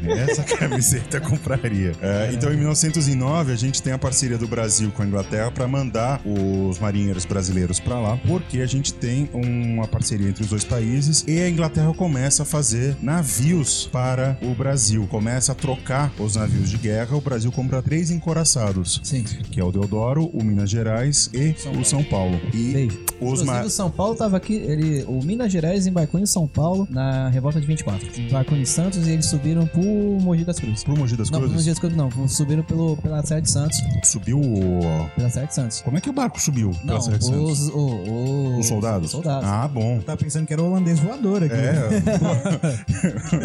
É. Comecei pensando daí David Fazer Jones. igual o, assim. o- é o Pizarro, né? O Pizarro que chega lá no, no Panamá, desmonta os navios e monta do outro lado. É o Pizarro. Ou o Garibaldi também na, na, na Farroupilha. É. Que ele É fala mesmo, pra- né? Ele constrói na puta que pariu ele Ah, Pra é, atravessar, ele faz bate isso. na lagoa. Põe os escravizados pra puxar com um carro de boi. É. Tem lá sobrando, né? Então. Foda-se, né? Foda-se, É isso. né? Porra, bando- bando de índio, vamos fazer o que com eles? E aí você tem nisso, você tem é, o treinamento dos marinheiros pelos marinheiros ingleses. Aí é aquela coisa, né? Olha pra marmita do outro, olha pro tratamento que o marinheiro inglês tem. A marinha, a marinha inglesa, ela sempre teve bons olhos em, em- perante a sociedade. Eles começam a falar, pera lá, como assim? O cara é marinheiro que nem eu. E é respeitado socialmente. E é tem status respeitado social. so- é. Recebe um soldo legal. Né? E eu não Marinha posso- inglesa pré-Primeira Guerra Mundial ainda. É, né? É a força, é, ó, é a CIA do mundo, né? Como se fosse a CIA do mundo naquela época. E eles falam assim: pera lá, O que que tá O que, acontecendo? que tá aqui? acontecendo? O que, que tá errado? Tá errado eu ou tá errado eles? Até o trato do. do- ah, tem até relatos do próprio trato entre marinheiros e oficiais da, do- da Inglaterra. O marinheiro e o oficial, como a maioria dos oficiais são descendentes lá do- dos, ca- dos piratas, né? A, a relação era mais, muito mais cordial, muito mais amigável, né? Aqui você não tinha relação entre o, o marinheiro e o oficial. Não, não tinha. Vai, vai dar. Vai dar. Vai bater uma Vai- palma vai- pra, pra esses Né, caras? é, vai fazer amizade com, Não, com o negro? Não. não. Tá louco? E aí, então, você tem a volta. Quando eles voltam pro Brasil, já na Inglaterra tem um marinheiro que é sentenciado a 250 chibatadas, né? É aqui. Não, chega aqui, ele vai É trazer, vai entrar com cachaça no no navio. Então, eles voltam já pensando em articular uma revolta. Né? Você já tem nos navios um eixo né, de revoltados que estouraria a revolta em 1910, acho que tem a data aqui, vamos consultar a pauta. Wikipedia. Né, Em dezembro estouraria a revolta, em dezembro de 1910. né? Eles voltam pra cá já pensando em mudar as condições de vida dos marinheiros. E o marinheiro aqui no Brasil era muito mal visto. né? As pessoas não sentavam ao lado nos ônibus. O marinheiro não podia casar, então ele era tido como um depravado. É. Se a moça fosse vista com o marinheiro, ela era taxada de mulher da vida no mesmo momento. Tanto que o marinheiro ele é muito associado na Umbanda, né? No no primeiro momento, quando eu. Até hoje. É, tem uma, uma das entidades é marinheiro. Marinheiro. Uma das cidade, né, é, é o marinheiro. Quer dizer, isso mostra todo o como essas relações elas são complexas, né? Essas relações sociais, econômicas e mentais, como elas são complexas. Não, ele não pode retirar o fardamento na folga. Ele tem que andar fardado nos dias de folga. né? E assim, os castigos por é, vaidades dos oficiais eram comuns. O cara que tinha a barba mal feita ficava 15 dias na cadeia. Era E e aqui- chibatado, torturado. E aqui também é, a gente precisa quebrar esse mito que o- a revolta da Chibata foi simplesmente por conta das chibatadas. né? Na verdade, esses, 250 chibatadas. esses, esses insurretos, eles estão lutando para quebrar um paradigma social da Marinha, fazer a troca do paradigma social da Marinha. A gente, pera lá, né? A gente é gente também. A gente é- nós somos seres humanos que merecemos direito, merecemos ter um tratamento digno e vocês estão tratando a gente que nem lixo. A gente defende as fronteiras marítimas brasileiras e somos tratados como escravizados ainda. E outra coisa Basicamente que é isso. interessante notar, principalmente para quem não tem é, o fluxo temporal bem feito, nós estamos falando aqui de uma de uma de um tempo é, que as comunicações eram feitas basicamente com bandeira entre, um- entre um navio e outro, né? Que elas são bandeiras náuticas. Sim. Quer dizer, você consegue tomar, são, são os três, né? O Deodoro, o Minas Gerais e o, São, Paulo. Então, Você toma os três, com esse Eu, eu acho que é só os dois. É o São Paulo e o Me- o o Minas Gerais, né? Você toma esses encoraçados de uma forma tão organizada como foi, cara, é de tirar o chapéu. Detalhes, não são aqueles encoraçados de madeira com, impo- com imposto de fu- de aço da Guerra do Paraguai. São encoraçados de aço. Né? São os fudidos. E aí você- eles voltam pra cá, a insurreição tá marcada pra 25 de dezembro, né? Que seria 10 dias depois da posse do Hermes da Fonseca. Porém, quando o marinheiro é sentenciado a tomar 250 chibatadas no lombo, desmaia e continua recebendo o castigo, a revolta Então. é adiantada. Explode. Explode. Aí não tem o que fazer. Aí vai pro dia 22 de novembro, né? Aí vai pro dia 22 de novembro. E, e eu acho que é impressionante nisso como eles foram organizados. Assim, uma organização é, militar ipsilíteres, assim, né? Vamos, vamos fazer dia tal, dia tal começa, faz isso, faz isso, faz aquilo, pum, tomaram. Eu acho Os- esse exemplo maravilhoso, assim, é um mito de, de como o racismo, o elitismo e etc. são irracionalistas, né? Você tem é, a baixela da marinha tomando os navios, são todos treinados, todos conhecem a operação dos navios, estão fazendo manobras... Aliás, eles conheciam a, o- a Operação Navio. Os oficiais não. Sabiam mandar. Né? Os oficiais sabiam, faz isso, faz isso, faz aquilo, mas não sabiam operar. E assim, coordena uma revolta em três navios diferentes. Sim. A revolta acontece. Bom que mataram os oficiais, sempre tem que ter sangue, né, claro. Sim, é sempre bom matar o burguês, né? Sempre bom matar o- a classe em, em choque com a gente. E aí explode a revolta. Ah, os revoltosos, eles entregam um manifesto para o presidente da república. Eles queriam continuar servindo na marinha, mas fazer, um- fazer uma reforma do estatuto. Fim dos castigos corporais, direito ao casamento, fim dos abusos e fim do fardamento nos, o- nos dias obrigatórios. O presidente fala, "Ha, quero isso não, não vou dar isso não. Aí o que, que os meninos fazem? A gente vai ter que bombardear o palácio do catete aí. É. Vocês não ouvem? Vocês não ouvem. Palácio do Cacete. Vocês Vocês não querem negociar, Boa. então vão negociar com bala. Com bala de canhão de navio. Destruir essa porra. Vira os canhões. E chegaram a bombardear a cidade de Janeiro. Chegaram a bombardear. né? E aí, você tem a cidade do Rio de Janeiro num caos, quatro dias de caos, que como é que você faz? Tem dois navios de guerra em- na Baía de Guanabara, falando que vão bombardear a cidade enquanto não tiverem as reivindicações Não, e aceitas. você tem um forte, você tem ataques de outros navios que se aproximam, são repelidos, navios afundados ou evadem. E você tem o bombardeio da Ilha das Cobras, né? Onde você tinha um forte militar muito usado na defesa do Rio de Janeiro no Império, que é arrebentado na bala. É que na entrada do Bahia do Guanabara você tinha três, três é, fortes. Você Foi. tinha o de São, Santa Cruz, São João e o da Laje. E o, e o- Só que naquela época tava começando as balas, os canhões que explodiam, né? A bala que, que tinha pólvora dentro. Então era. o- Só que não tava muito. impla- Não tava implantado dentro dos fortes. Então o- os navios eles passavam, entravam na Bahia de Guanabara e faziam o terror. Ainda bem. E eles, e eles eram, tipo, como eles estavam treinados em mexer naqueles navios, eles tinham, se eu não me engano, tinha um repórter americano no Rio de Janeiro na época, que ele era americano ou inglês, não lembro direito, que ele era especialista na, na- em marinha, né, em, ma- em navios assim. E ele disse que ele e relata que o- a incursão que eles fazem com os navios na Baía de Guanabara, que, né, o jeito que eles movimentavam o navio na Baía, na Baía de Guanabara, era coisa de profissional, ninguém, ele não tinha visto isso nunca na vida. E aí esse pânico da população faz com que é, o pânico se torna não contra os revoltosos, mas com o governo. Uhum. Agora você imagina como se fosse hoje, né? Você pega qualquer greve de professor, qualquer greve de ônibus, a população, em vez de bater no, no, na- no governo, bate nos grevistas. O Gramsci já falou disso, é hegemonismo cultural. Né? Bate nos grevistas, em vez de aderir à greve, né? É, e o grande foda é que, pessoal, quem é ricão vai, foge pra Petrópolis, que é lá em cima do morro, quem é rico vai pro morro, É, sabe? e o pobre fica no morro.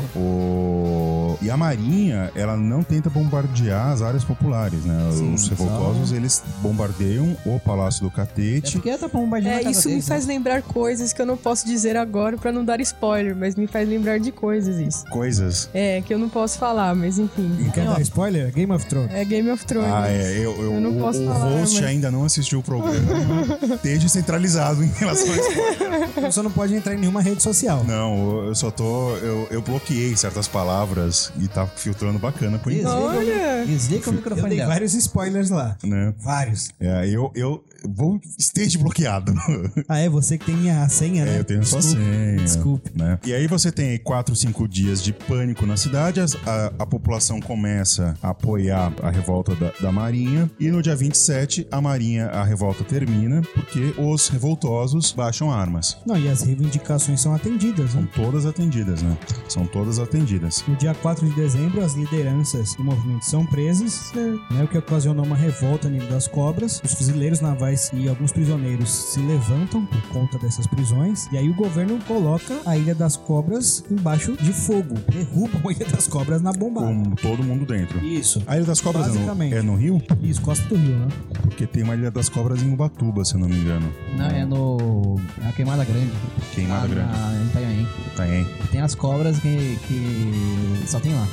E é, é o lugar do mundo com mais, com mais densidade de cobra por metro quadrado. E aí- Me lembre de nunca pisar nesse lugar, porque eu tenho medo. É proibido pela marinha. Eu tenho um medo sinistro de cobra. A ilha foi bombardeada por inteiro. Eles queriam derrubar uma outra revolta, não seria possível, porque aquela revolta dos marinheiros foi vitoriosa. Deixariam os fuzileiros navais se sublevar outra vez? Não. E é sempre bom lembrar que na mesma época nós temos a revolta da vacina, que É. já foi tema de, de podcast e de vídeo nosso. Também tem esse mito, né? Que ah, as pessoas se revoltaram contra a vacina porque elas eram ignorantes, porque elas eram burras. Ignorante é você que não vacina o seu filho, em pleno século XXI.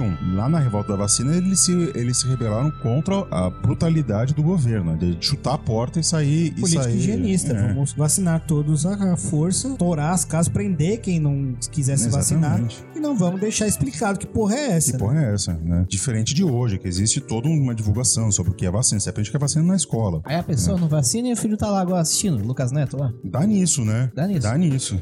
Banheira de Nutella. E aí a gente, pra, fa- pra finalizar sobre a revolta, da, a revolta da Chibata, a gente precisa falar do grande líder, talvez, da, da revolta da Chibata. Agora eu tô com revolta da vacina. Se eu falar vacina, vocês me corrijam, falam que é Chibata. Que é o João Cândido, né? Não, que é a maior liderança da revolta, né? Que esteve preso na Ilha das Cobras, foi expulso da Marinha, transformou em peixeiro, viveu a vida toda trabalhando nesses empregos da costa, peixeiro, foi estivador, empregos que arrebentam qualquer um. E, morre, e morreu ganhando apenas uma pensão mínima do Brizola, que o Brizola deu pra ele. Isso, morreu em 69.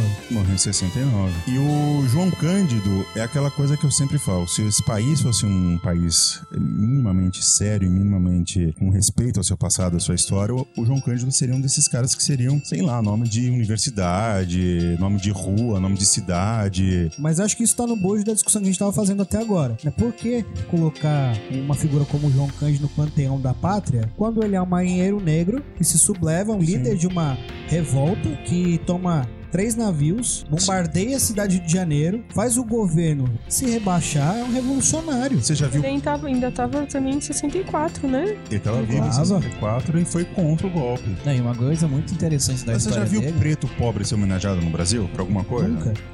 Nunca. O Nunca. Pelé. Ah, ele- Pera lá, né? Pera lá. Eu Pera lá. acho que. Não, é, mas uma coisa interessante que eu queria falar do, do João Cândido, depois que ele é preso, eu acho que ele é preso com mais 23 pessoas, né? Não sei. Ele é preso com mais um tanto de gente lá na Ilha das Cobras. Só que antes dele, dele ser- serem preso, a cela é lavada com água do mar e cal. Eles levam a sala com água do mar e cal. Ele se sufoca. É, aí eles, depois que lavou, eles prendem todo mundo e era a véspera de Natal, se eu não me engano. Prendeu todo mundo lá, eles não conseguiam nem sentar, que era tão pequena a cadeia, né? Eles estavam de pé, parecia coisa. Nossa, dá é ácido clorídrico. Então, aí Tá merda, depois, tá depois bem que o, merda. a água lavaram com água, e ca- a água do, do, do, do mar e cal, depois a água evaporou, subiu o cal. O João Cândido tem mais, uns- eu acho que desses 20 e poucos, quase 30 pessoas que- que estavam lá dentro, só sobrou o João Cândido e mais um. Os outros morreram sufocados na célula. É, esse é o tipo de tratamento que o Brasil. Era aí a ju- véspera- é, porque é, era a aí véspera de junta Natal, mais o cara uma trancou e coisa. foi pra casa. Junta mais uma coisa que é o espírito punitivista da, da justiça brasileira, né? Que ela sobrevive a. Sobrevive até hoje. Ó, Cândido. Ao Carandiru, ó, qualquer tipo de. Quando teve a revolta aí a do- dos presos ano passado, ano retrasado, lá no Rio Grande do Norte, que falaram os absurdos. Ah, tranca esse pessoal aí, se eles se matarem, o que sobrar tá ótimo. É. É, é, é uma- é- a revolta da, da Chibata consegue ser uma grande. Um grande. É um grande Panorama, gancho pra gente discutir Pra qualquer discutir tema qualquer contemporâneo. tem- É um tema panorama, contemporâneo. assim, da É história uma do Brasil. síntese da história do, do, do Brasil, fazer a história do Brasil como o bloco queria, né? Fazer de trás pra frente, sair do presente pra chegar no passado. Então a revolta do vacina é uma da, ou a, desculpa, a revolta da, da Chibata é, mostra, exemplifica bem essas relações sociais que ah, o exército tem, que você tem nas forças armadas brasileiras perante a sociedade. Pensei numa frase boa, cara. Como diria Block, bota a fita aí. Volta a fita aí. Mais uma. Mais uma, anota aí, Mais uma. Deixa anotado. Cadê a Ana pra fazer as nossas camisetas, né? Um beijo, E cara. aí, dona... E até agora o, o, o logo não termina, né? É. Vamos. Quem terminou foi a Laís. Esteja centralizada, dona Ana. Não, e assim, foi preso, né? Quase morreu sufocado. Teve na Ilha das Cobras quando ela foi bombardeada. Foi expulso da Marinha. Foi expulso da Marinha em 1912 e começa a se rearticular com os marinheiros que foram expulsos. E aí ele vai pro manicômio. né? Sim, sim. Na época que é. Só ninguém vai citar Foucault aqui. Aí, pronto. Pronto. Só, só, só dê uma olhada aqui pra Mônica. A Mônica já, já disse tudo com o olhar. Não, eu, eu Com percebi. Foucault. Ele me fulminou agora. Pode criticar, Mônica. Pode criticar que. Tá Taca aberta. ali pau no carinho, Tá Marcos. aberta, tá aberta a crítica ao- ao comunista de plantão aqui. Já entendi qual é a tua, já. né? Cadê Tá o... João Cândido é uma dessas figuras que nós aqui, nós quatro, mais a Laís, que infelizmente não tá hoje por Nada dói. tá Dodói, apre- apres- apresentou atestado, é, nós reverenciamos e nós. é, todas as homenagens ao, ao João Cândido são pequenas. Não, e assim, é uma figura exemplo. Tem uma frase muito boa, eu não lembro quem foi quem disse agora. Mas assim, de- do povo que precisa de heróis. É o Brecht que falou isso. O Brecht, O né? Brecht falou isso. Não precisamos de heróis, mas precisamos de De exemplos. exemplo. É, eu tenho uma peça que é o Almirante Negro, né? Que homenageia, homenageia o, o É João Cândido. baseada numa composição do João Bosco. Então- É, é ele, né? O, o Dragão do Bar? Não, é o. É o João Cândido. Caralho. É, tanto que ele chamava, né? Ah, é, Era- pode era era o o- Almirante Negro, é esse mesmo. Desculpa. Mas É. é bom, é bom lembrar que, assim, exemplo é o que não falta na história do Brasil, né? Sim. O que falta é o devido, o devido lembrança a essas pessoas, né? Não, o não apagamento Sim. É. dessas pessoas. O João Cândido é um exemplo flagrante desse silenciamento histórico pelo qual diversos personagens brasileiros passaram, né? Você tem o próprio zumbi, passou durante anos sendo apagado. Anos. Mal- e hoje em dia mal Marighella, lembrado, né? né? E quem vai passar, nós vamos ver esse apagamento, porque nós vamos, vamos ver esse desenvolvimento, é a Marielle. Provavelmente, né? É, você, Em sabia, breve. você, lembra- você sabia que na, aqui na, na, na Alameda, Ca- Alameda Casa Branca. Casablanca tem uma, tem uma pedra no lugar que ele foi baleado? Sim, todo ano, né, na comemoração, né, na lembrança da morte dele, eu vou lá no ato.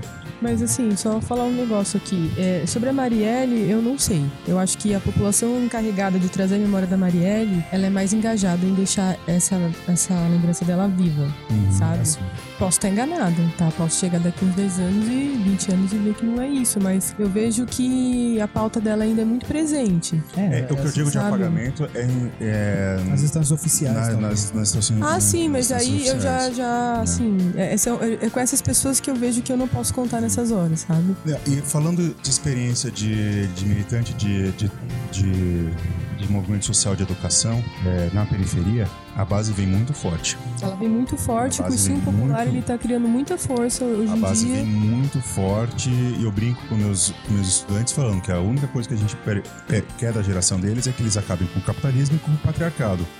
E eles querem acabar com o capitalismo e com o patriarcado. Amém. Né? Eles vêm com, eles vêm com, com sangue nos olhos aí. Então A Se gente não preparem. pode subestimar, porque tem Não. muita gente Não, engajadíssima. Quando eu falo em, em apagamento, esse é apagamento oficial.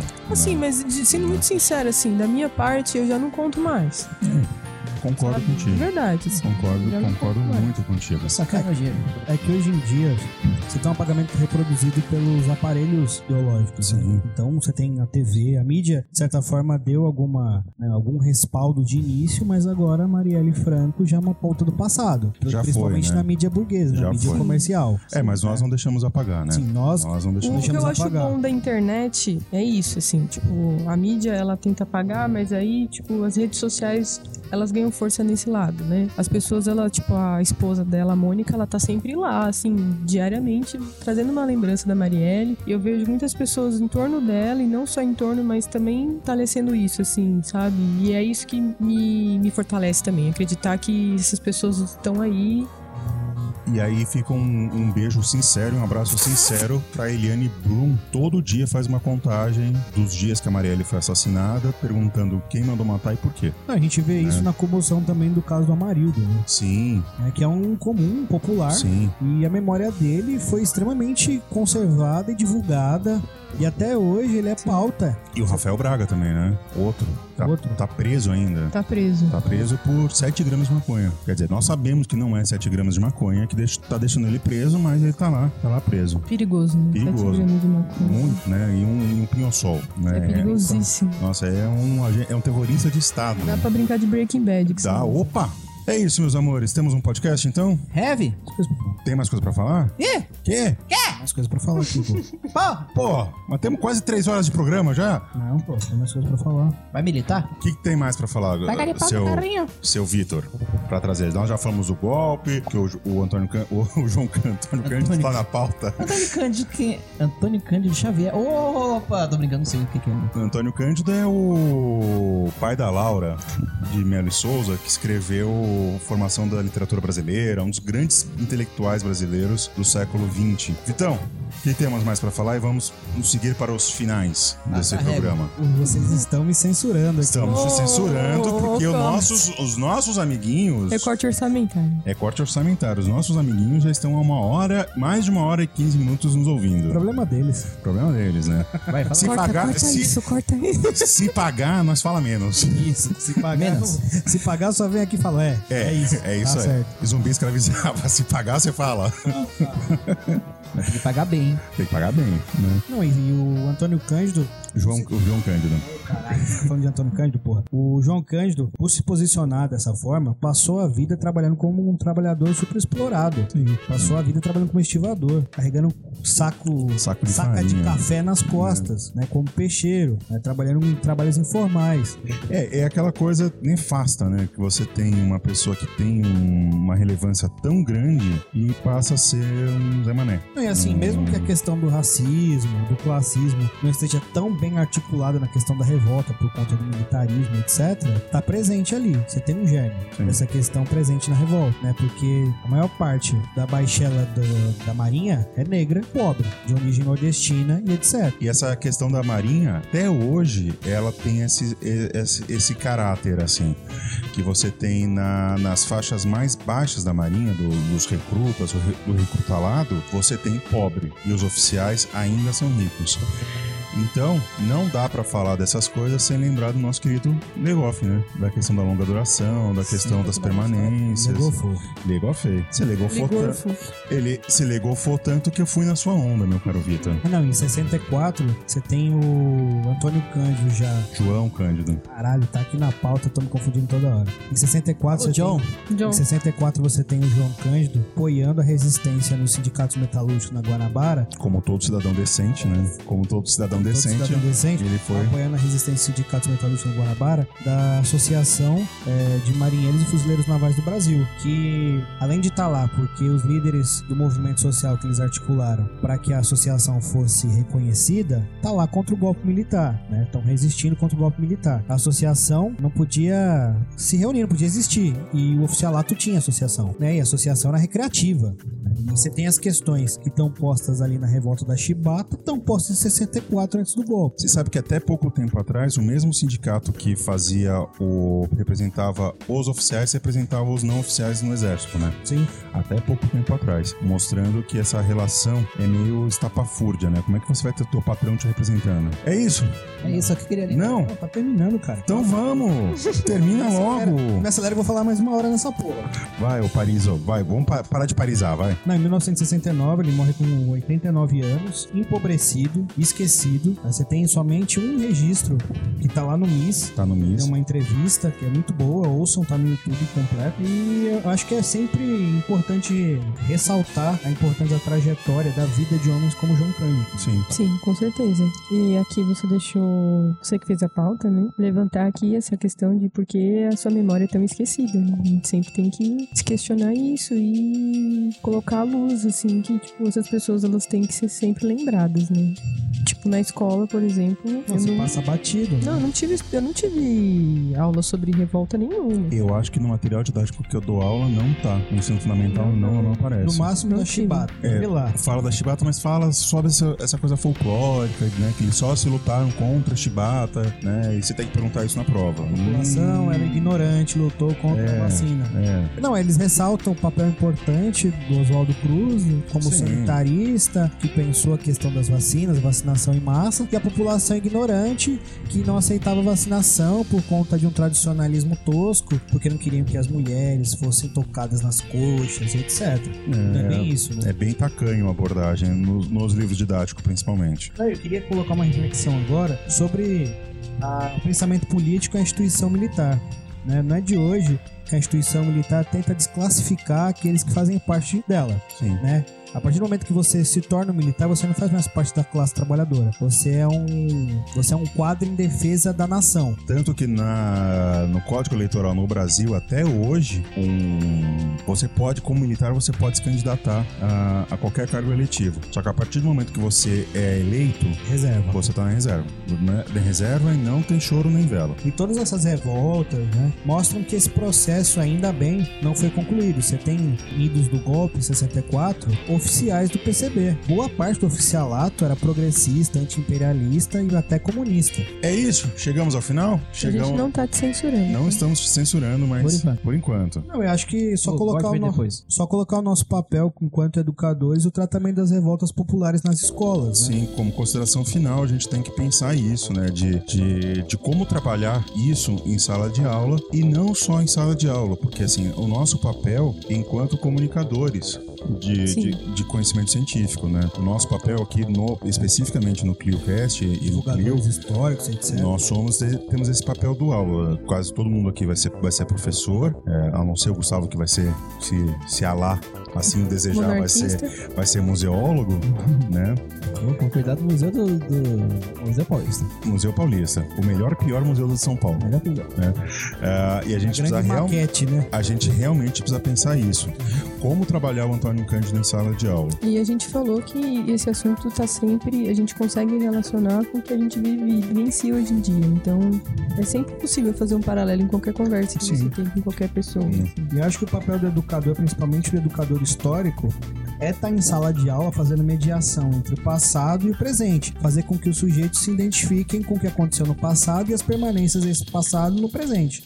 né? Isso o Rusen fala muito, o Jorn Rusen, ele fala que é o papel do professor de história, o papel do educador histórico, é gerar consciência histórica no, no estudante, é né? E a consciência histórica, ela tem, dois, ela tem três funções, né? Para o estudante se entender como um agente histórico, Sim. como um, uma, um- ter consciência do passado da sociedade que ele vive e ter esse distanciamento temporal. A consciência histórica seriam essas três E, coisas. seja, e também toca na questão da constituição das identidades, né? Sim, Para que o sujeito Com consiga ter certeza. um Exatamente. espelho passado para conseguir ter uma perspectiva futura. Sim. é exatamente por isso que a história entra no, no, no, na grade escolar durante o- o- a criação da escola no regime prussiano, justamente para isso, pra, é, para os estudantes lá na Prússia se entenderem como prussianos e aí a história co- conseguiria isso. né? É, acho que é isso, né? É isso. É, só queria lembrar. Temos uma pauta? Tem uma pauta. Só queria lembrar uma coisa rapidinho. Nos anos 2000, os holandeses deram pro Brasil uma caravela, né? Um, um barco à vela. É, O- Logo os holandeses que invadiram o Brasil várias é. vezes, pois é. várias guerras. né? Fica, um, fica um beijo no inferno pro, Wi- pro Guilherme de Nassau. E esse mito que o Brasil holandês é muito certo. Sim. É, muito E- certo pelo rumo esquerdo. E é o cisne branco, né? O cisne branco. E quando ele não tá em apresentação, ele tá em patrulha. O cisne branco? É. Meu Deus. Ou Olha seja, a foto É. dele. Aliás, é o hino da Marinha, né? O Cisne Branco. Ó, Cisne Branco, que em noite de lua. Gustavei, hein? Gustavo- Gustavei. Gustavo Ou. Gustavei. então, vamos lá pra Barraca do Beijo? Para! Antes de vocês passar o beijo pra vocês, passar o sapinho pra vocês, né? Eu queria mandar um beijo pros nossos patrocinadores, os nossos mecenas, quem, quem paga pra gente fazer o nosso programa, se bem que a gente faria até de graça. O nosso patronato. O nosso patronato. Fez por muito tempo, de Né? graça. É, A gente fez durante muito tempo de graça. e Estamos ainda meio que fazendo. Fizemos por esporte. Fizemos por esporte. Queria mandar um beijo então pra Rosana Ataíde Vecchia, pro Humberto Ataíde, que ele não gosta que chame ele de Júnior, mas Humberto Ataíde Júnior. Juninho. Juninho. Juninho, Meu por exemplo. Oi, Juninho. Famoso papai. né? Natália Castilho Gonçalves, Gabriel Bastos e a minha amiga do peito, Paula Guizar Camargo da Silva. Aliás, Paula está devendo uma- um vinho aqui em casa, viu? Se você Um beijo está pro Norton. ouvindo, e um beijo pro Norton, mas vamos chegar no beijo ainda. Vitor, falou do João Cândido, tem beijo ou tá azedo? Não tem um beijo hoje. Não tem beijo. Pra variar, tá azedo. Manda pro, Can- pro Antônio Cândido. Pro Antônio Tá ou pro João Cândido? Quem manda beijo pro Antônio Cândido é você, que é espírito. Você, Mônica, tem beijo na barraca do beijo? Não, Não. Ih, tá todo mundo azedo. Tá todo mundo azedo. A união dos azedos. Você, Gustavo. Ah, eu vou ter que mandar, né? Eu sou um pai de Você, amor, sou você é o coração nosso grande. RP. É, eu sou, eu sou gostoso. É, E isso é condição sine qua non aqui desse programa, é você ser gostoso. é isso aí. Né? Só tô aqui porque eu sou gostoso. É, exatamente. Você é o, re- o alívio cômico e, E o o rostinho colírio bonito. dos olhos. Obrigado. É, vou mandar um beijo pro, pra Laís que não pôde vir. Pra Laís, hoje. que não Beijo, pôde vir. Laís, tá dodói, coitado. Tá dodói, tá bem dodói, né? Tá bem, eu fui Tá ver lá bem, sábado, Dodói. a bichinha tava acabada. Beijo pra ela, beijo pra Inês, minha amiga. Inês salvou minha vida lá na Itec? Não é a vizinha de baixo. Não. Que essa não merece beijo. Não, essa não. merece outras coisas. É a Inês. Vou mandar um beijo aqui. Um beijo, um abraço. Os camaradas do PCB que estão fazendo Pronto. mil pautas aqui com a gente. Também, vai ter uma É invasão aqui, vai ter Tá se uma. transformando numa espécie de aparelho cultural do partido. Ah. Vai ter uma invasão, uma invasão da Polônia do lado de lá, não do lado de cá do mapa, né? Beijo, beijo, do, beijo pra Marília Bonas e pra Rita. Bonas, que estamos com saudades das duas. Voltem, Voltem, voltem. voltem. Eu, tava- eu Juntas. tentei falar com a Rita, mas a Rita tá, tá gravando lá o programa dela da televisão e ela tá meio. está me ignorando. Está me ignorando. Viram Ih, estrela? Estrelou. Virou e estrelou.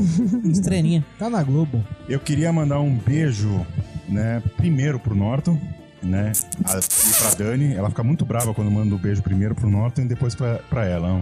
Bota, é, corta na edição, troca. Não, não vou cortar, não. É um beijo pro Norton primeiro mesmo, depois pra Dani. Adicionei, adicionei o Norton no Facebook. O Norton fala é aí. um amor. Grande protetor dos nossos computadores. Grande protetor dos nossos As computadores. definições não autorizadas. E ele tomou vergonha na cara e saiu do, PC, saiu do PSDB agora está no PDT. É, melhorou, Melhorou. melhorou. PDT gaúcho é outro nível, não é, não é essa coisa de São Paulo aqui. Né? Foi no 20. É, Paulo no 20. Queria mandar um beijo pro Rafa, do canal Irene do Céu, que é um parceiro nosso aí, publicou o vídeo lá que eu fui fazer com ele. Vi. Uma hora de palestrinha, hein? Olha assim, rapaz. Dei um, um parisei ali, hein? Queria dizer que nos 20, 27 segundos, 27 minutos eu desliguei. Desligou. Não aguentava mais. Acontece, Acontece. acontece. sinceridade é Nas tudo. melhores famílias Eu acontece. deve- devo dizer que não vi ainda, eu preciso assistir.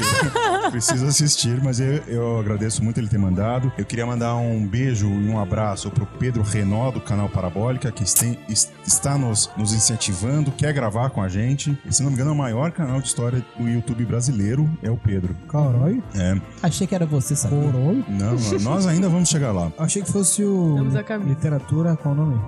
Clio? O Clio? Não, esse não. Não, o Leitura Obriga História? Leitura Não, briga é história. Leitura Obriga História ele ainda tá crescendo, mas Achei o, que era o Nerdologia. Parabólica é... É Pelo amor de Deus, né, cara? O, Nerdolo- o Nerdologia, apesar de eu gostar muito do Felipe, ele não é um canal de história. Ele é um canal mais de curiosidade aprofundada do que um canal Ele de é história. biólogo. Não, mas. Não, o, Não, é o o de Átila. história. Ah, o Atila, é O Felipe, verdade. mas o Felipe é, É, muito bom nos porque- vídeos O dele. Felipe foi meu, meu colega na USP. Ele é um positivista pra caralho. Sim, sim, sim. Muito positivista. Por Mas quê? é barraca do beijo, não é barraca da problematização. Tá bom. Não, mas é barraca- outra pegada. Né? pegada. Não, é divulgação histórica Sim. e jovem nerdismo, né? Jovem Empreendedorismo, nerdismo, é é. isso. Sim, é a pegada deles. É E eu queria mandar também um beijo pro Cristiano Barba, do podcast Teologia de Boteco, que vai nos divulgar. né? Aí, Cristiano. Um grande, um grande abraço, um grande antifascista, um grande anarquista e evangélico.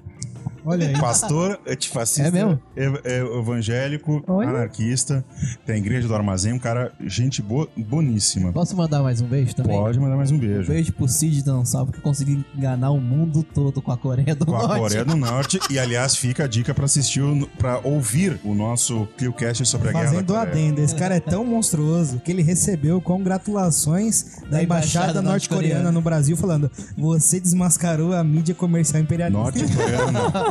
Best Korea. The Caralho. Best Core- Não, você tem a Coreia Popular e um puxado dos Estados Unidos. E você tem a área, a área, a área sub, eh, insubmissa. Isso. Né? Que um dia será. Um dia será.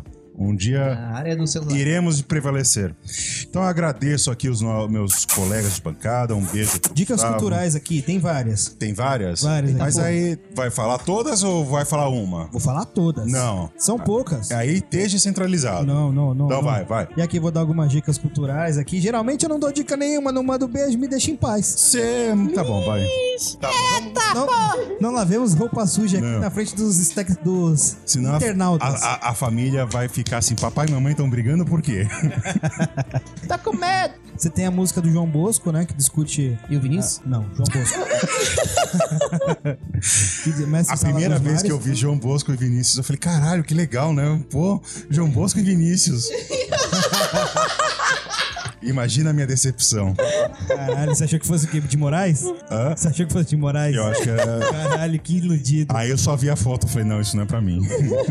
não sou público-alvo. Não, foi uma música censurada na ditadura, né? Teve que mudar várias partes, vários trechos da música pra que ela fosse ao ar. Tem um almirante, tem entrevista é, do João Cândido é, disponível no MIS e no YouTube. Você tem o livro do Flavinho. O Flavinho, um beijo pro Flavinho. Nosso professor, nosso, com exceção da Mônica. que é o nome Vozes, o nome é Vozes do Mar, o Movimento de Marinheiros e o Golpe 64. Aí, É, se se interessar pela leitura, tem link na descrição com desconto na Amazon. Se você comprar lá, pinga pra nós! Liga pra nós. Pinga pra nós! Tem uma dica de um livro ficcional é, muito bom, baseado na trajetória do João Cândido, né, que discute a questão dele como revoltoso, que chamava os orixás no momento de aperto e tal, e tem uma questão com candomblecismo, é muito bonito o livro. Pra quem quiser, tá aí a dica. É, e Você não, ter, e não ter produções culturais de massa sobre o Cândido no Brasil é uma mácula enorme. Não ter um filme, não ter uma novela, não ter um seriado, não ter um gibi, não ter um romance enorme assim sobre o João Cândido é uma falha da nossa cultura de massa. Ah, e tem um livro que é mais famoso que o consagrado, que é o de Marmorel, né? A Revolta da Chibata, que, se não me engano, é, é bem antigo, né? Mas é o livro que é um cânone sobre a Revolta da Chibata. E o filho do Edmar Morel discute a Revolta da Chibata até hoje. Né, deve, de- os almoços de domingo deve produzir um debate historiográfico. então não é isso, meus companheiros. Era isso. É Meus camaradas, meus companheiros, temos um podcast Fogo na Babilônia! Fogo na Babilônia, é isso aí. Sou a favor. Vou É. achar legal. né? Eu so- sou, sou contra, mas sou a favor. né? Olha a pedra! Muito obrigado para os meus companheiros, para vocês que nos ouvem, nos patrocina, nos atura, nos suporta.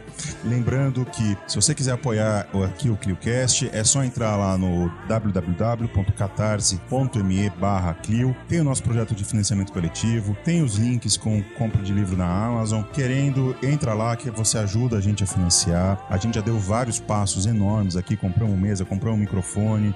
Ô, irmão, É. larga de ser pão duro, paga uns cinquentinha, vai. Cincão, cincão, do nosso- você não tomar uma cerveja no bar com uns amigos na faculdade já ajuda bastante. Cinquentinha é só não pagar uma conta e dá pro É. fio, cara. Que isso? Não paga o aluguel? Deposita pra Deposita nós. pra Pra nós é que que vai... pagar aluguel? Pra que pagar aluguel? Dá um golpe. Não tem retorno. Não tem retorno. Aqui você tem retorno cultural. Vai pagar Sabesp, histórico. cara? Sabesp É. com cloro. É, exatamente. Vem com o Rivotril na água. É Então, não esqueçam de fazer os comentários, faz o comentário da- no agregador, ouço. O jeito mais fácil de fazer o comentário pra gente é por e-mail, que aí centraliza tudo, porque a gente não tem como ver em todos os agregadores que, que vocês estão escrevendo. É isso aí. Manda lá suas críticas, seus elogios, suas sugestões, suas, seus nudes, Isso. seus dick pics, Grande rola.